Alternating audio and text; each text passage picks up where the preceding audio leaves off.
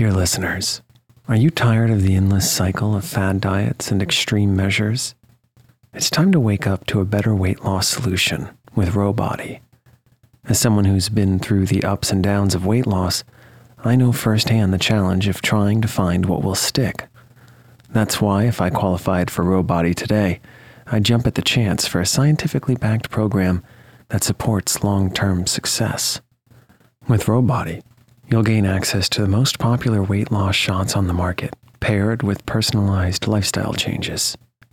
Over 200,000 people have already chosen Ro to help them lose weight. Say goodbye to the roller coaster of weight loss dreams and hello to sustainable, real results with Ro Body. Go to ro.co slash snoozecast.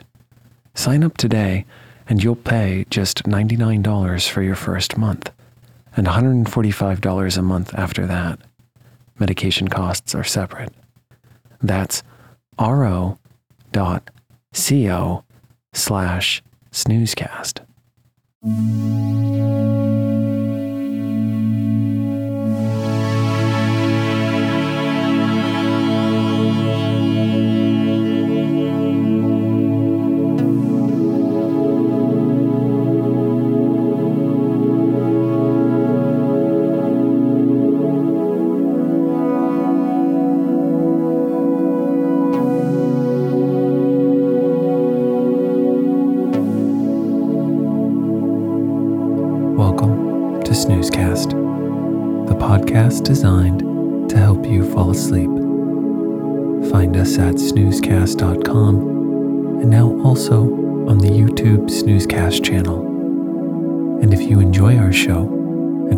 Done so already, please write a review on the Apple Podcasts app or at podchaser.com slash snoozecast.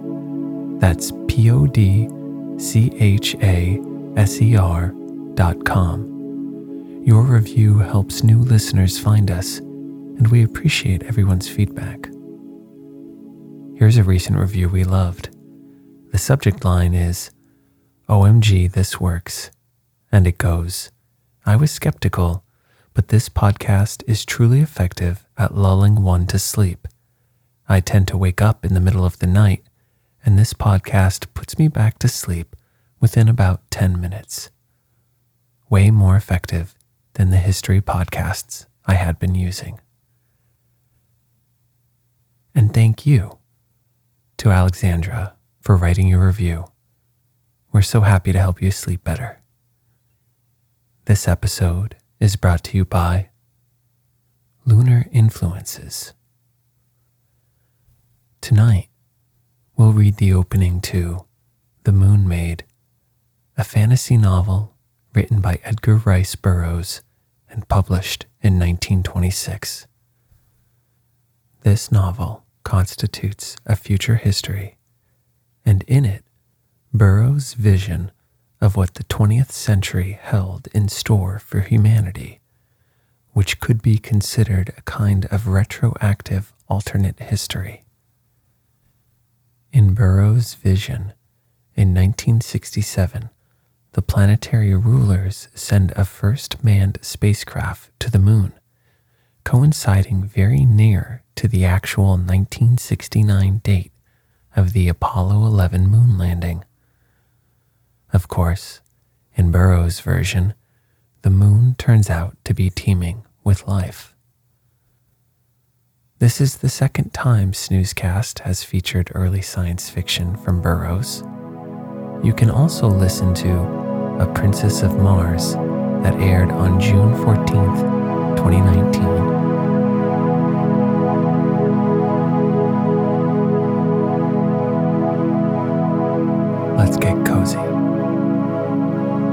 Close your eyes.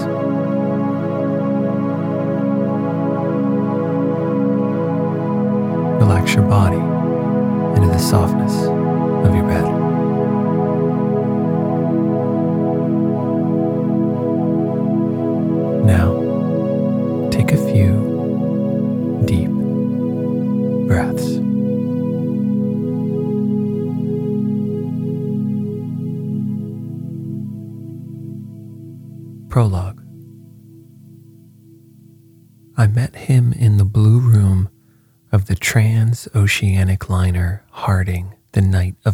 Day, June 10th, 1967. I had been wandering about the city for several hours prior to the sailing of the flyer, watching the celebration. Dropping in at various places that I might see as much as possible of scenes that doubtless will never again be paralleled. A world gone mad with joy. There was only one vacant chair in the blue room, and that at a small table at which he was already seated alone. I asked his permission, and he graciously invited me to join him, rising as he did so his face lighting with a smile that compelled my liking from the first. I had thought that Victory Day, which we had celebrated two months before, could never be eclipsed in point of mad enthusiasm. But the announcement that had been made this day appeared to have had even a greater effect upon the minds and imaginations of the people. War was at an end.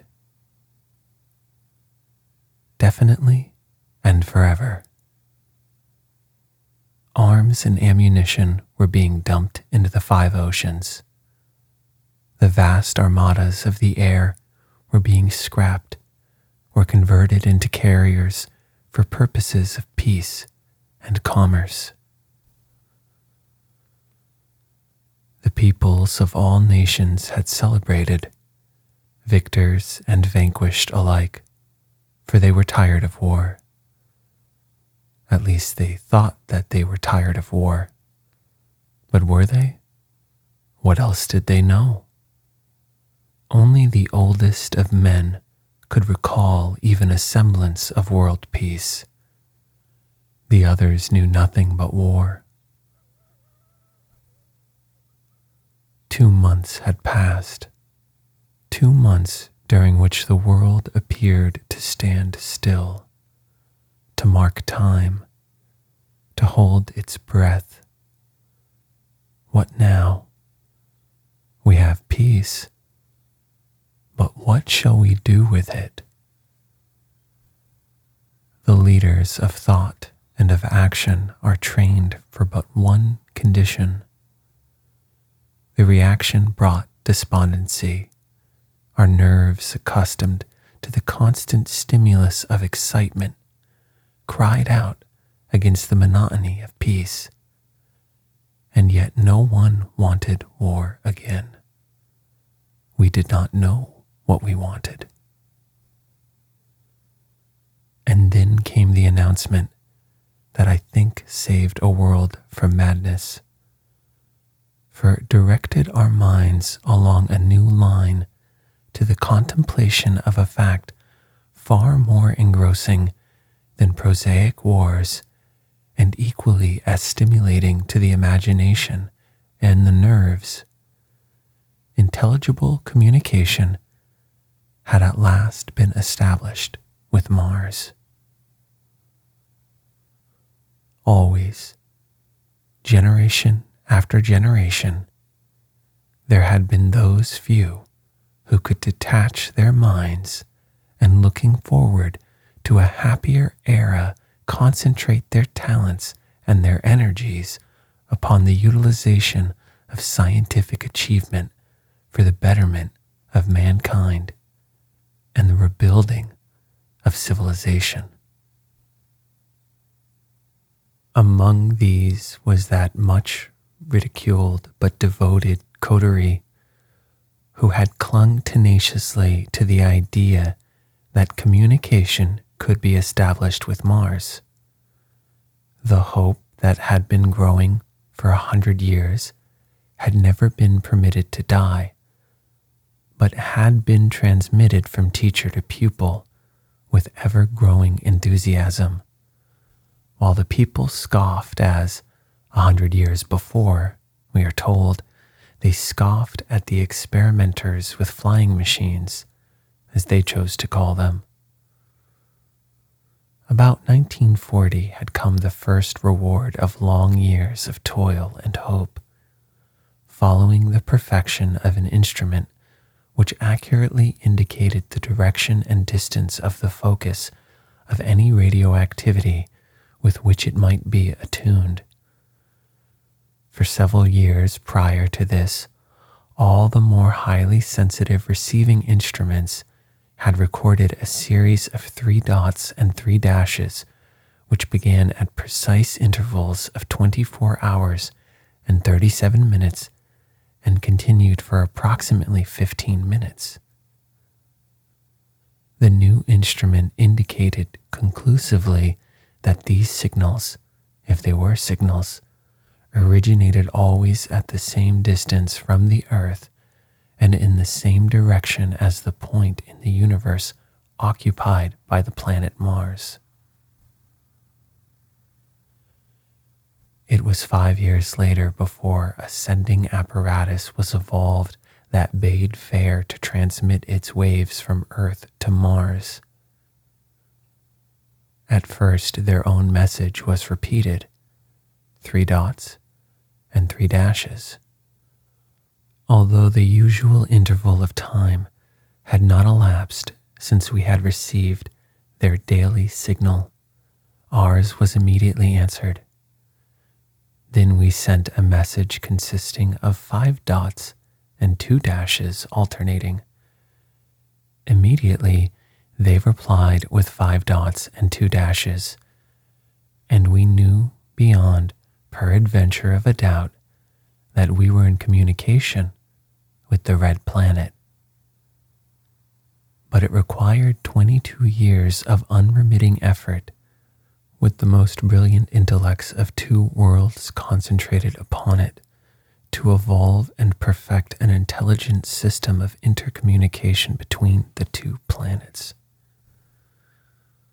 Today, this 10th of June 1967, there was published broadcast to the world the first message from Mars. It was dated Helium Barsoom and merely extended greetings to a sister world and wished us well. But it was the beginning. The blue room of the Harding was, I presume, but typical of every other gathering place in the civilized world. Men and women were eating, drinking, laughing, singing, and talking. The flyer was racing through the air at an altitude of little over a thousand feet. Its engines, motivated wirelessly from power plants thousands of miles distant, drove it noiselessly and swiftly along its overnight pathway between Chicago and Paris. I had, of course, crossed many times, but this instance was unique because of the epic making occasion which the passengers were celebrating. And so I sat at the table longer than usual, watching my fellow diners with, I imagine, a slightly indulgent smile upon my lips, since I mention it in no spirit of egotism.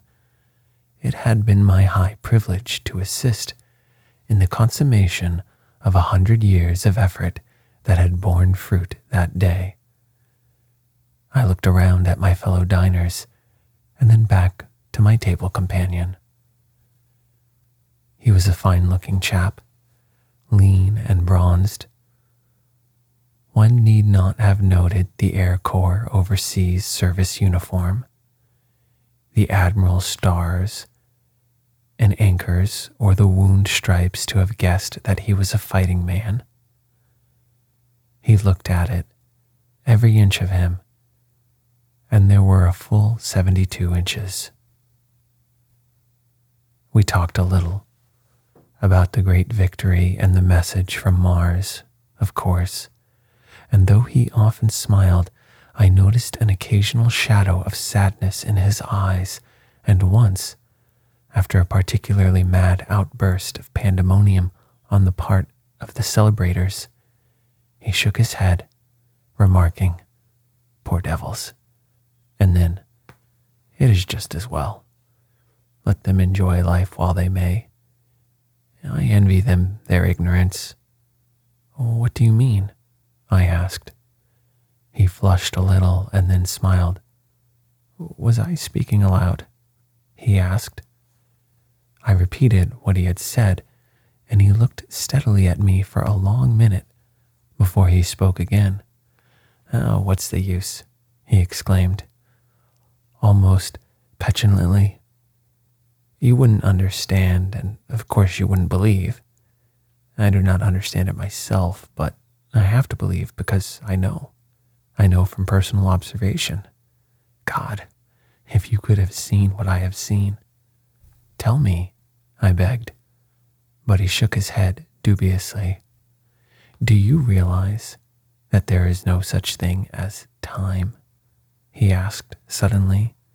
That man has invented time to suit the limitations of his finite mind, just as he has named another thing that he can neither explain nor understand space? I have heard of such a theory, I replied, but I neither believe nor disbelieve. I simply do not know. I thought I had him started, and so I waited, as I have read in fiction stories is the proper way to entice a strange narrative from its possessor. He was looking beyond me, and I imagined that the expression of his eyes denoted that he was witnessing again the thrilling scenes of the past. I must have been wrong, though. In fact, I was quite sure of it when he next spoke. If that girl isn't careful, he said, the thing will upset and give her a nasty fall. She is much too near the edge. I turned to see a richly dressed and much disheveled young lady busily dancing on a tabletop while her friends and the surrounding diners cheered her lustily. My companion arose. I have enjoyed your company immensely, he said, and I hope to meet you again. I'm going to look for a place to sleep now. They could not give me a stateroom. I don't seem to be able to get enough sleep since they sent me back. He smiled. I have a room with two beds, I said. At the last minute, my secretary was taken ill. I'll be glad to have you share the room with me. He thanked me and accepted my hospitality for the night. The following morning, we would be in Paris. As we wound our way among the tables filled with laughing, joyous diners, my companion paused beside that at which sat the young woman who had previously attracted his attention. Their eyes met, and into hers came a look of puzzlement and half recognition. He smiled frankly in her face, nodded, and passed on. You know her then? I asked. I shall, in 200 years, was his strange reply. We found my room, and there we had a bottle of wine and some little cakes and a quiet smoke, and became much better acquainted. It was he who first reverted to the subject of our conversation in the blue room. I am going to tell you he said, what I have never told another, but on the condition that if you retell it, you are not to use my name. I have several years of this life ahead of me, and I do not care to be pointed out as a lunatic. First, let me say that I do not try to explain anything, except that I do not believe prevision to be a proper explanation. I have actually lived the experiences I shall tell you of. And that girl we saw dancing on the table tonight lived them with me. But she does not know it. If you care to, you can keep in mind the theory that there is no such thing as time. Just keep it in mind. You cannot understand it, or at least I cannot. Here goes. Chapter 1 An Adventure in Space. I had intended telling you my story of the days of the 22nd century but it seems best, if you are to understand it, to tell first the story of my great great grandfather, who was born in the year 2000. I must have looked up at him quizzically, for he smiled and shook his head as one who is puzzled to find an explanation suited to the mental capacity of his auditor. My great great grandfather was, in reality, the great great grandson of my previous incarnation, which commenced in 1896. I married in 1916 at the age of 20. My son Julian was born in 1917. I never saw him. I was killed in France in 1918 on Armistice Day. I was again reincarnated in my son's son in 1937. I am 30 years of age. My son was born in 1970. That is the son of my 1937 incarnation. And his son, Julian Fifth, in whom I again returned to Earth in the year 2000. I see you are confused, but please remember my injunction that you are to try to keep in mind the theory that there is no such thing as time. It is now the year 1967, yet I recall distinctly every event of my life that occurred in four incarnations. The last that I recall being that which had its origin in the year 2100. Whether I actually skipped three generations that time or through some caprice of fate, I am merely unable to visualize an intervening incarnation. I do not know. My theory of the matter is that I differ only from my fellows in that I can recall the events of many incarnations, while they can recall none of theirs other than a few important episodes of that particular one they are experiencing. But perhaps I am wrong. It is of no importance. I will tell you the story of Julian Fifth, who was born in the year 2000. And then, if we have time, and you are yet interested, I will tell you of the torments during the harrowing days of the 22nd century following the birth of Julian Ninth in 2100. I will try to tell this story in his own words, insofar as I can recall them. But for various reasons, not the least of which is that I am lazy, I shall omit superfluous quotation marks. That is, with your permission, of course. My name is Julian. I am called Julian Fifth. I come of an illustrious family my great great grandfather, Julian I, a major at 22, was killed in France early in the Great War. My great grandfather, Julian II, was killed in the Battle of Turkey in 1938. My grandfather, Julian III, fought continuously from his 16th year until peace was declared in his 30th year. He died in 1992, and during the last 25 years of his life was an admiral of the air, being transferred at the close of the war to the command of the International Peace Fleet, which patrolled and policed the world. He also was killed in line of duty, as was my father, who succeeded him in the service. At 16, I graduated from the Air School and was detailed to the International Peace Fleet, being the fifth generation of my line to wear the uniform of my country. That was in 2016, and I recalled that it was a matter of pride to me that it rounded out the full century since Julian first graduated from West Point, and that during that 100 years, no adult male of my line had ever owned or worn civilian clothes. Of course, there were no more wars, but there still was fighting. We had the pirates of the air to contend with.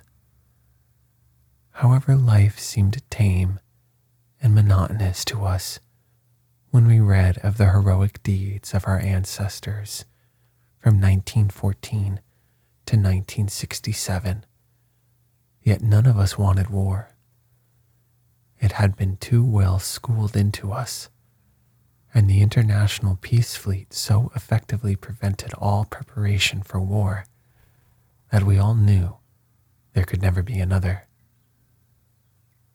But on that historic day, June 10th, 1967, Earth received her first message from Mars, since which the two planets have remained in constant friendly communication, carrying on a commerce of reciprocal enlightenment.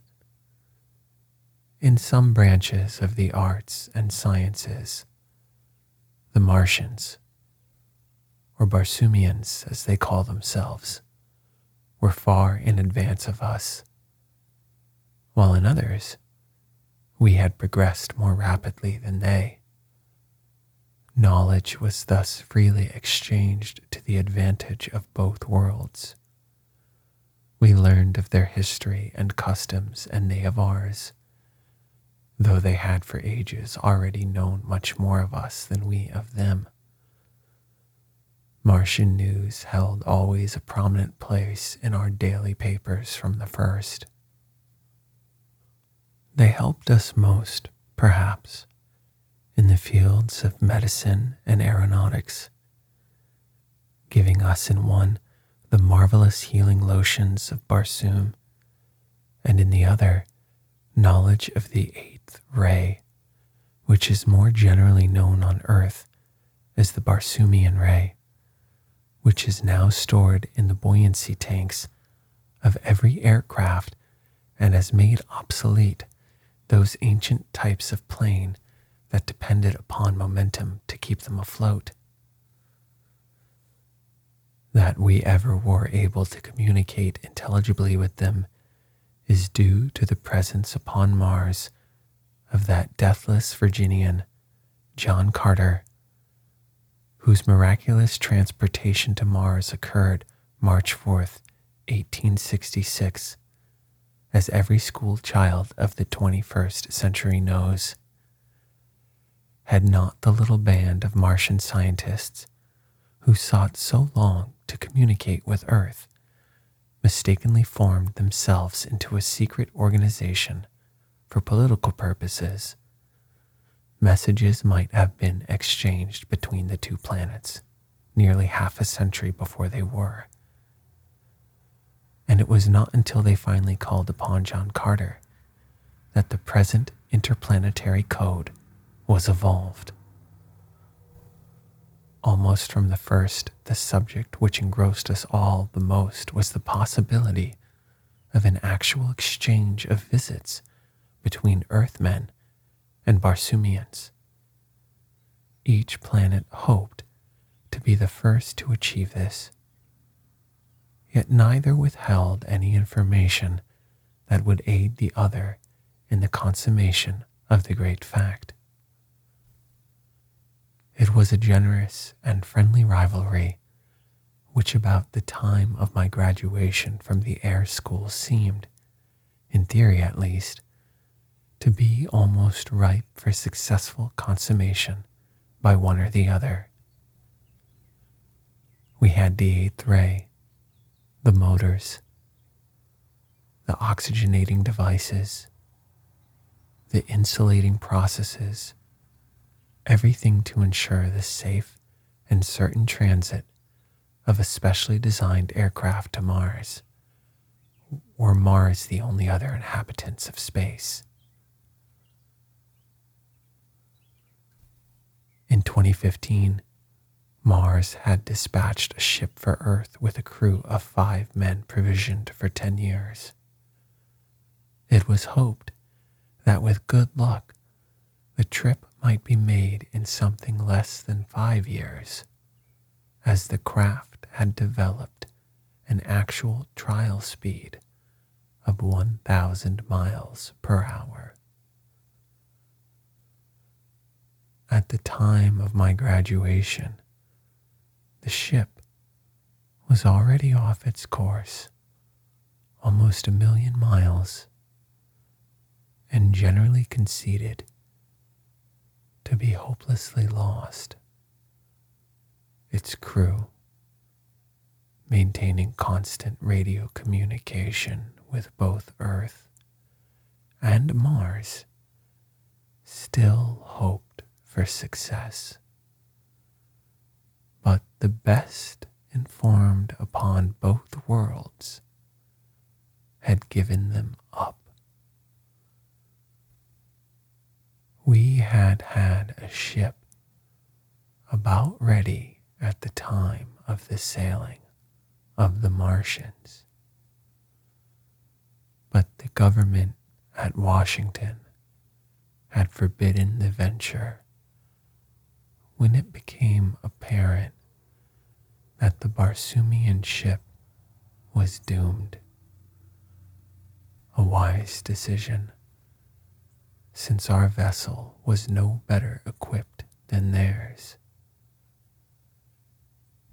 Nearly ten years elapsed before anything further was accomplished in the direction of assuring any greater hope of success for another interplanetary venture into space. And this was directly due to the discovery made by a former classmate of mine, Lieutenant Commander Orthis, one of the most brilliant men I have ever known, and at the same time, one of the most unscrupulous, and to me at least, the most obnoxious.